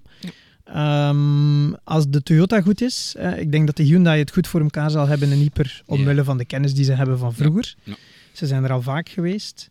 Ehm, dus Thierry verwacht ik wel. Ik verwacht minder van het Tanak. Ik denk dat hij het moeilijk zal hebben. Die had het al moeilijk op asfalt. Kalle denk ik ook. Te, te, eh, te, te specifiek. Katsuta ook iets minder. Greg Breen verwacht ik ook veel van. Mhm. Die heeft ook al hyper gereden en zelfs één keer gewonnen. Ja. Eh, kent de Hyundai ook. 17? Ja, zou kunnen, ja. Mhm. 17, 18, zoiets. Zoiets. En, dan, eh, en van de Ford-rijders, ja, Adrien Fourmeau. Dus eh, ik denk dat het een onderrondje wordt tussen Ogier, Evans, Neuville. toch wel de drie. En dan misschien wat verrassingen, zoals Fourmeau dicht in de buurt. Een Brien misschien ertussen. Eh, Dat is een beetje wat ik, eh, wat ik ervan Ja. verwacht, ja. Ja. En dan, eh, ja, je had het al eerder in de podcast er ook over, hè, van de startpositie. Hè?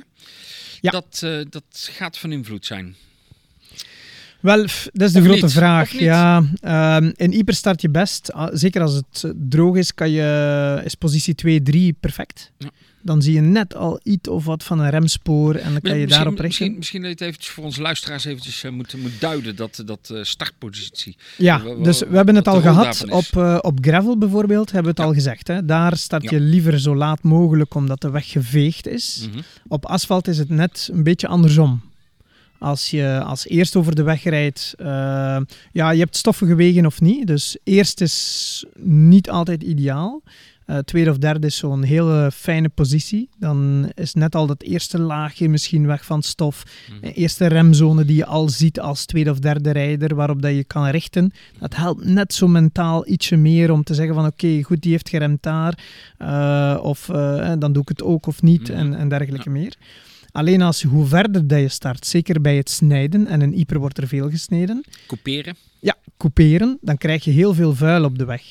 En dat vuil zorgt ervoor dat het gladder wordt, moeilijker wordt, dat je wat tijd kunt verliezen. Dus hoe verder dat je dan in het startveld staat, ja, hoe lastiger dat het wordt, hoe meer tijd dat je, eh, zonder dat je het wil verliest. Maar als het regent, ja, dan ben je best nummer één op de weg. Want dan kan je zelf snijden waar dat je wil. Is er nog geen modder op de weg.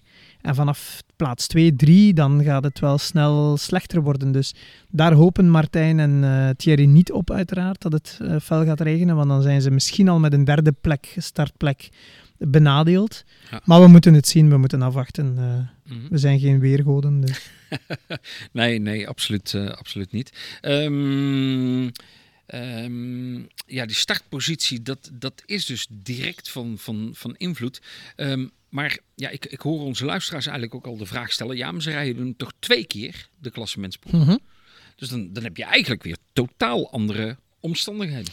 Ja, klopt. En ook daar weer ehm, kan het dan een rol spelen afhankelijk van hoe het parcours erbij ligt na de eerste doortocht. Kan het zijn dat de eerste wagen net iets meer eh, een lijntje moet eh, vrijmaken en dan weer beter voor 2 en 3. Hmm. Eh, maar dan inderdaad kunnen de verschillen minder zijn. Want als er modder op de weg ligt van de eerste doortocht, is het voor iedereen gelijk de tweede doortocht. ja. ja, ja, Dus, ehm, ja. Boeiend om volgen wat het, wat het wordt. Ehm, ik denk een strijd tussen de eerste drie, maar eh, ja, we zullen zien. Als ik dan verder de lijstjes afkijk in weer C2, hè, dus de professionele gedeelte van de R5-wagens, laten we maar zeggen, dan eh, is het debuut van Oliver Solberg met de nieuwe Hyundai. eh, met eh, een update van de Hyundai. Of ja, het is een compleet nieuwe auto. Dat is eigenlijk een, eh, een auto eh, voor eh, de privateers, hè? Die, Ja, eh, die ze ja. nu eh, ja, ontwikkeld hebben. En eigenlijk de, de, de, de laatste jaren eh, daarin aan ervaringen meegenomen hebben in ja, de ontwikkeling van deze auto. Ja, Die- de auto is succesvol in Nederland, hè? Met mezelf Zoiets. en Bob.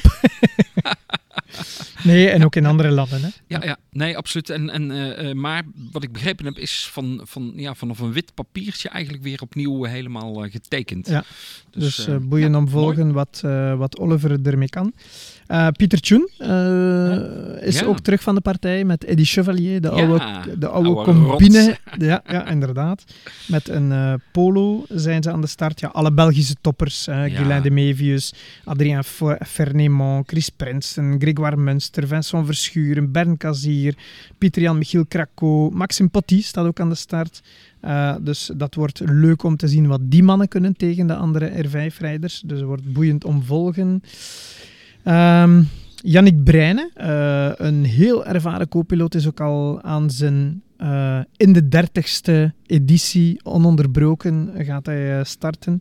Uh, Yannick is ook actief als um, cover, met een coverbandje met zijn vrouw. En ik ben toevallig la het laatste, vorig weekend heb ik hem nog aan de slag gezien, dus dat was wel grappig.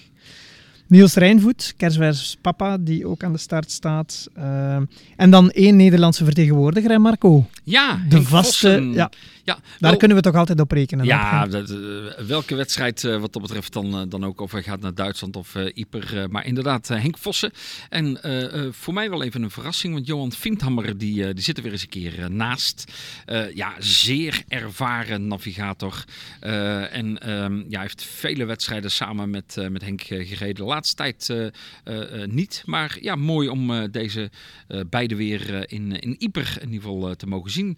Het viel me wat tegen, moet ik zeggen. Want ik, ik had eigenlijk wel wat meer Nederlanders verwacht. Ja, absoluut. Um, ik had eerst zelfs de lijst te snel doorgekeken. Ik dacht dat er zelfs geen Nederlanders aan de start stonden. Tot jij me er attent op maakte dat Henk er was. Maar ja. ja. het valt mij ook tegen. Ik had verwacht dat toch een aantal mensen zouden van de gelegenheid ja. gebruik maken. Ze komen vaak de grens over naar uh, afgezakt naar België om te rijden. Dan dacht je van, oh, een WK in, uh, in België laten we niet liggen. Ja. Trouwens, zo hebben de Belgen ook gereageerd, want uh, ik hoorde nog deze morgen op een podcast dat 108 deelnemers, met 108 deelnemers nu op de lijst, mm -hmm. is het meer dan zes jaar geleden dat er ooit nog meer auto's aan de start stonden in een WRC-wedstrijd. Oké. Okay. Ja, dus we kunnen toch wel spreken van een hele grote belangstelling.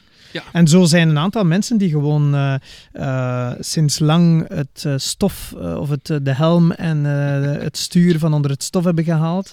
Ja. zo zie ik op de lijst Wim Soenen staan, een goede vriend van mij. Um, jaren ook sponsor geweest van de Hyperrally, toen dat hij nog Geco Hyperrally noemde. met zijn bedrijf. samen met Frank Blondeel in een vers aangekochte, dacht ik, BMW E87. Dus prachtige decoratie trouwens van zijn ja, nieuw bedrijf ja, Stokdepot. Ja, Hele felle oranje, uh, gele kleuren. Dus uh, benieuwd om te zien wat Wim nog kan. Stuurmanskust over, maar misschien is de speed iets minder. Maar uh, het plezier zal er zijn. Het nou zal voor Wim de Olympische idee zijn. Deelnemen is belangrijker dan winnen. Nou, zeker. En, en zeker zo'n wedstrijd, zo'n thuiswedstrijd, die, die je eigenlijk gewoon goed kent.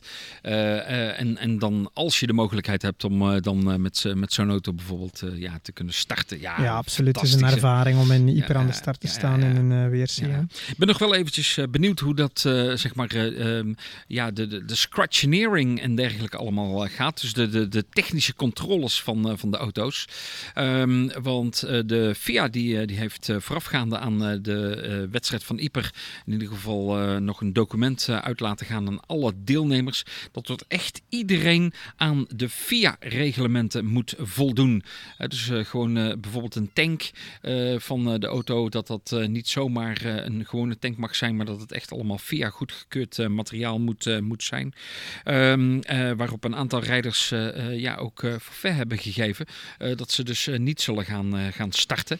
Kan, kan me dat, um, want ik heb ooit de WK-rally in Duitsland mogen, mogen rijden. En, en ja, ze zijn echt heel erg streng, daar, daarin. Ik kan me bij ons herinneren dat wij um, bijvoorbeeld van de uh, de brandblusinstallatie. Uh, het heet schijnbaar een norzel. Ik had er nog nooit van gehoord. Maar dat, dat is een, een, een, een, een, een uitgang, zeg maar, die op een van de slangen zit. Waar, waar dan, als er brand bijvoorbeeld uitbreekt en, en je zet dan de brandblusser aan, dan, dan via die norzel, dan, dan spuit dat zeg maar naar een binnen. Een spruitstukje zo gezegd. Ja, zo, ja. zoiets. En die, um, ja, die moet van een bepaald materiaal zijn. Dat was je bij ons niet. En dat moest echt vervangen worden voordat, uh, voordat je echt de wedstrijd ging, ging deelnemen. dus dan, dan moet je dat op het laatste moment allemaal nog, nog aanpassen en, en doen. dus ehm, ja, daar zullen ze denk ik in, in België ook echt wel wat last van hebben. Zeker de, ja, de lokale, regionale rijders die aan de wedstrijd gaan, ja. gaan deelnemen. Dus, het brengt wel, ja. Het brengt wel wat mee. Nu, iedereen heeft tijd genoeg gehad om het voor te bereiden. En, ja. Dat, dus, uh, dat is hè, maar ja goed, dat zijn dan echt van die ja, details waar, waar niet iedereen uh, ook direct bij, uh, bij stilstaat. dat daar tussen ja, de landelijke organisatie, laat ik het even zo zeggen, en, en ja, de VIA-reglementen, ja, dat daar verschil in, in is. We gaan het in detail volgen. En nog Absoluut. belangrijker, Marco, wat gaan wij doen maandag 16 augustus? Ja. De dag na de rally? Ja, absoluut. Uh, iets waar ik uh, nu al naar, uh, naar uitkijk. Want dan, dan gaan we een speciale podcast gaan we opnemen. De dag na de wedstrijd. En er wordt een special over, over Ieper. En we doen dat niet hier? nee. Niet dat, op onze vaste stek? Dat gaan we niet op onze vaste stek doen. Dat gaan we doen thuis bij Martijn Wiedagen. Kijk eens aan. Ja, dus dat is, ja, dat is fantastisch. jij hebt dat geregeld samen met, met Martijn. Van ja, we willen graag een, een special edition opnemen over Ieper. Martijn, ben je thuis die maandag? Zoiets, hè? Ja, ja inderdaad. En hij zegt, geen probleem, kom maar langs. Hij heeft ja. trouwens een, nieuwe een, Jack Russell pub wist hij mij te oh, vertellen. Dus okay. uh, nou, daar gaan we het dan ook over hebben. We gaan uh, Martijn wat beter leren kennen. We gaan terugblikken op Ieper. Ja. En we gaan ook eens uh, de round-up maken van acht van de twaalf wedstrijden van het WK. Ja. Dus stof genoeg om in die podcast te bespreken. Ja, dus zeker een aanrader wat mij betreft. Maar ik mag spreken volgens mij namens jou ook. En Martijn ook hopelijk. Uh, een special over Ieper. Dus een podcast. Die gaan we opnemen op 16 augustus. En uh, zal dan uh, redelijk snel daarna online gaan, gaan komen. Mooi zo. Yes. Ja, en, en wie dan, kiezen we dan als Bene-piloot van de maand? Ja, de Bene co-piloot zou het ook nog, uh, nog kunnen zijn uh, van, uh, van de maand. Um... Ik zal het niet worden in ieder geval, ik was te ziek. ja, we hebben er drie op ons lijstje staan, in ieder geval tot, tot nu toe. Tenzij dat, dat jij misschien nog een, een aanvulling hebt. Mm, nee, nee, nee, nee. nee, nee, nee, nee, nee. Um, Maxime Potti. Ja, ik denk dat we daar niet rond kunnen. Als je ziet, die jongen heeft uiteraard veel gereden. Dat dat helpt natuurlijk wel. Hè. Dan, dan kan je ook meer in de picture rijden. Dus heel veel mensen hebben nog niet voldoende wedstrijden gereden. Of, of uh, zijn nog maar aan hun begin toe. Maxime is al helemaal op dreef. Maar hij doet het ook goed. Hè. Twee vierde plaatsen op het uh, gravelkampioenschap en dan een negende uh, mooie top 10 plaats in, op het asfalt in Frankrijk. Ja. Ook in België daarvoor een vierde plaats. ja, hij is helemaal op dreef. Benieuwd wat hij volgende week in Ieper laat zien. Maar ik denk dat hij zeker op het lijstje hier uh, terecht staat voor uh, Bene-piloot van de maand. Ja. ja. Op de ja, tweede plaats, uh, maar dat is de volgorde in ieder geval nog niet, staat op dit moment Bob de Jong. Die hebben we natuurlijk erop gezet als winnaar van de GTC-rally. Maar ook wel ja, hoe dat hij is omgegaan zeg maar, met ja, de situatie, ja, Absoluut. met alles eromheen. Hè? Ja, ik, ik, um, het was zelfs een luisteraar die hem, uh, ja. die hem op de lijst wou. Uh, ja. En ik ben het er wel mee eens. Niet zozeer omdat het mijn piloot is en omdat hij gewonnen heeft in de GTC. Maar vooral ook omdat hij met heel moeilijke omstandigheden en de regen en na lange periode en de druk om te winnen en zijn navigator die niet helemaal in orde was. Ja, maar ja, dat moet je een kattekat noemen. Hij heeft het mentaal heel lastig gehad. Um, want normaal heb je steun, steun aan elkaar. Ja, en nu heeft hij dat niet gehad. Um, dan vind ik het wel knap dat je in die omstandigheden naar de overwinning kan rijden. Dus uh, ja, helemaal terecht. Ja, en dan uh, de laatste die we op het lijstje hebben staan is Maurice Kuistermans met de BMW. En ook hij werd uh, getipt, zeg maar, door luisteraars van de podcast. Hè? Ja, absoluut. Ehm, een jonge kerel, zoals jij vertelde. Ik ken hem eigenlijk minder, dus ik, eh, ik ontdek hem hier wat ook. Ja. Het was eh, Benoît Verlinde of Anton Dupont, die, eh, ja, beide die, eigenlijk. eh, die net na Maurice zijn geëindigd, die onder de indruk waren van de speed die hij had. Ja. Zij zullen hem dus wel wat beter hebben leren kennen. Bennema Verlinde, die, die was zelfs echt heel overtuigd van, joh, ja, hij, hij heeft het echt heel erg goed gedaan. Ja, het is dat. Hè. Dus eh, daarom hebben we hem ook op het eh, lijstje gezet. De vraag is, eh, wie kiezen we? Maxime, Bob of Maurice? Ehm, eh, dit is een onderdeeltje wat, wat we nooit van tevoren eigenlijk met elkaar doorspreken. Hè? Ehm, maar ja, zelf zeg ik Bob de Jong. Ik ga je niet tegenspreken. ik, ga je niet ik vind het moeilijk hoor, want Maxime Ja. vind ik helemaal ook terecht. En, en Maurice ook. Ehm, Ja, ik, maar ik, vind het, ik vond het een moeilijke voor Bob. Ehm, Ik vond het ook niet fijn dat ik niet eh, meer van, van dienst kon zijn. Ik kon het belangrijkste doen, maar de rest niet.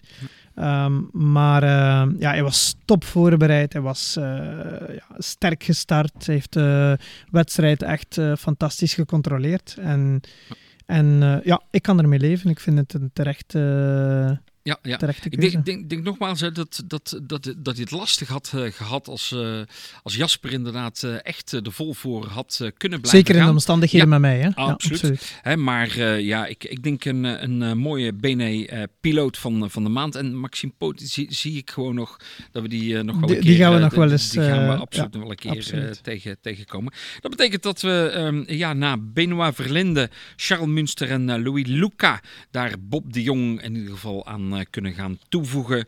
De BNE-piloot van de maand. En we hebben het er vanmorgen even over gehad. Aan het eind van het jaar dan eh, kunnen we mooi eh, daar weer een, een keuze uit, uit gaan maken. Hè? Dus bij deze Bob de Jong, een klein applausje. Gefeliciteerd. En dan hebben we nog een aantal meldingen, mededelingen, Mededelingen. van de, organisatie. Ja. en dan gaan we het eventjes hebben over de Belgian Rally Academy. Vertel eens eventjes, wa- wa- wat is dat eigenlijk voor iets? Ja, dat is eigenlijk een, eh, een soort van eh, opleiding, rallyschool, of hoe dat je het ook kan noemen, die, eh, die het licht heeft gezien. Komt eigenlijk door een circuitpiloot, Frederik Jonkeren, die Vincent Verschuren tegen het lijf is gelopen, een rallypiloot in België. Hm? En ehm, die Frederik eh, wou, was actief als reispiloot op het circuit, wou proeven van de rallysport, vond zijn weg niet. Dan eh Vincent Verschuren ontmoet en hem dat verhaal gedaan van het is niet evident om in de rallysport te stappen en die zaken te leren. En Vincent eh, zag het ook wel zitten om een soort van rallyschool op te richten en zo zijn, is eigenlijk de Belgian Rally Academy ontstaan. Een opleiding voor beginnende rally-co-piloten en piloten, eh, maar ook rallyrijders die zich willen verbeteren. Ehm, en we zien ook heel duidelijk dat er heel veel budget wordt geïnvesteerd in de auto, in de entourage, in de banden, maar eigenlijk heel weinig in opleidingen. En ik, Ja. ik doe er zelf aan mee met Mhm. de co-driving workshop die ik maak. Ik, eh, ik ga er opnieuw eentje organiseren eind deze maand, 27 augustus.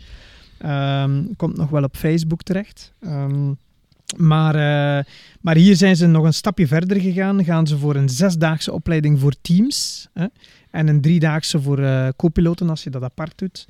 Eh, de prijs is niet min op het eerste zicht. Hè. 6500 voor die zesdaagse opleiding plus BTW en 1000 voor, voor die drie dagen van de navigator. Dat kan heel veel lijken. Ja? Maar als je dan eens gaat rekenen welke informatie dat je krijgt op die zes dagen, je krijgt co-pilotentraining van Stefan Privot, je krijgt pilotentraining van Vincent Verschuren en Freddy Luiks in verschillende auto's, Ja. op verschillende terreinen. En je krijgt dan nog eens van een ingenieur, onze Belgische ingenieur van Skoda, Jannik Willox, krijg je dan nog eens in- input over de afstellingen. Dan durf ik toch te garanderen, we hadden het erover in de voorbereiding, dat met 6500 euro dat je eigenlijk een aantal seizoenen koopt aan ervaring. Kijk, waar je, waar je anders natuurlijk eh, ja, toch eh, een groot aantal wedstrijden moet, eh, moet rijden. om, om die ervaring op te pikken. En dan misschien zelfs nog wel zelfstandig op te kunnen pikken. Ja, en crashes dat- maakt. Hè? Ja. Eén één deftige crash door gebrek aan ervaring. Ja. Dan is dit al uh, terugverdiend. Ja, dus, ja, ja. En het zijn zeker niet uh, de minste uh, waar, ze, waar je mee samen gaat, gaat werken. Hè? Absoluut niet. Nee, daarom een mooi reisje hoor. Stefan Prevot, Vincent Verschuren, Freddy Loix en Yannick Willox. Nu ben ik wel benieuwd naar de reactie, omwille van het budget. Want ik heb, ehm, wij hadden het idee opgevat, jij zou er ook aan meehelpen om eind juli een dag te organiseren. Een uitgebreide versie van de co-driving workshop.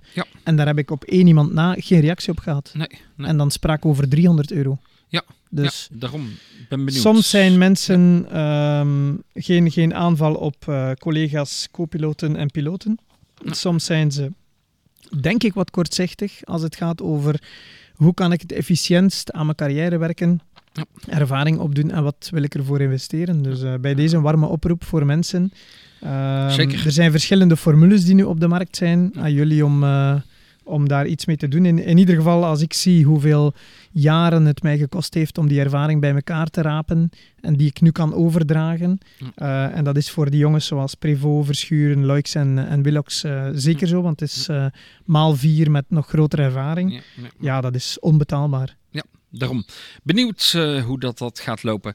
Mocht u meer informatie erover hebben, kunt u daarvoor terecht op internet belgianrallyacademy.com. Daar kunt u uh, zeg maar voor uh, terecht. En uh, zoals je zelf net al, al zei, eind augustus de Co-Driving Workshop. Ja, die, die ga ik nog eens online organiseren. Ik heb al een aantal inschrijvingen van de mensen die op de wachtlijst stonden. Maar okay. zodra ik daar zicht op heb, post ik het op Facebook. Ja. En dan is iedereen tenminste tot ma maximaal acht welkom om deel te nemen voor de luttele prijs van 100 euro. Die integraal aan veiligheidsmensen wordt doorgestort. Kijk, hartstikke mooi. Mooi uh, initiatief uh, wat uh, dat betreft. Um, ja, en dan um, ja, geboortes, huwelijken, dat soort zaken. Die doen we ook altijd eventjes ja, belichten. En, Daar ja, ben jij mee begonnen, hè Mark? ja, klopt. inmiddels zijn er al aardig wat geboortes van... van Coronababies. ja, zoiets. Maar ja, ons, ons rally setje, daar was natuurlijk rally, rally Nederland ook uh, naar aan het kijken. Oftewel uh, Cindy Verbaten en Davy Thierry. En uh, daar hadden ze eerder op gegeven dat het ja, in augustus in ieder geval gaat plaatsvinden. Nou, in dit geval had de dochter daar minder zin in. Die zegt van joh, ik ga het gewoon eens eind juli doen. 29 juli om 15 uur 42 om exact te zijn is Feline geboren. Ik denk... Van het rally sitje. Ja. Nog 16 jaar en dan hebben we nieuwe co-piloten die we kunnen volgen. Ik denk het. Uh, kan niet anders, hè? Met, wel zeker. Met, met Cindy en Davy als uh, ervaren co-piloten en ja. succesvolle co-piloten. kan niet anders dan Feline ook in hun voetstappen treden. Daarom. Dus dat, dat gaat volgens mij helemaal goed komen. Ja, en dan, dan zijn we er volgens mij door. We zijn er weer hè? door. Ik zou zeggen, we gaan klinken, maar we zitten ja. iets te ver van elkaar. Dus we gaan met onze glazen zo wat lawaai maken. Ja, ja En dus, dan, uh, het zonnetje zet uit, de ja. vogels die fluiten nog steeds. Ja, onze woezel die loopt hier uh, lekker, ja. uh, lekker rond. En ja, gaan we natuurlijk toch weer eventjes een oproep doen aan iedereen die de podcast geluisterd heeft. en heeft van, joh, ja, wat jullie nu verteld hebben, daar klopt helemaal niks van. Of joh, ik heb nog een extraatje of een nieuwtje voor jullie. Of we vonden het helemaal K. Ook dat mag je laten weten. Dus, uh, Laat jullie maar horen. En, kan via uh, Facebook, kan via Instagram. Uh, um, ja, mocht je ons persoonlijk willen mailen, ook dat kan altijd. Messenger, nou noem het allemaal maar op. Er zijn vele, vele kanalen te bereiken. En binnen een tweetal weken zijn we terug met een special. Ja, ja, ja, ja, ja, ja, ja. ja. Nogmaals, hè, de maandag na Iper, dan gaan we een special van, van Iper opnemen. Bij Martijn thuis. Dus uh, nou ja, uh, maar mocht je, mocht je specifieke vragen hebben. Joh, oh ja, ja. Dat, is, dat is misschien wel fijn. Ja. Welke vragen wil je stellen aan Martijn Wiedagen? Ja, ja, ja. Dan gaan we misschien nog posten, dan ja, ook uh, ja. korter op. Dan gaan we dat ook nog eens eventjes doen. Goed, dan gaan we er hier uit. En dan zien we elkaar terug in Oudenaarde bij Martijn. Gaan we doen. Tot ziens. Hè. Tot ziens. BNE Service Park, de rally podcast.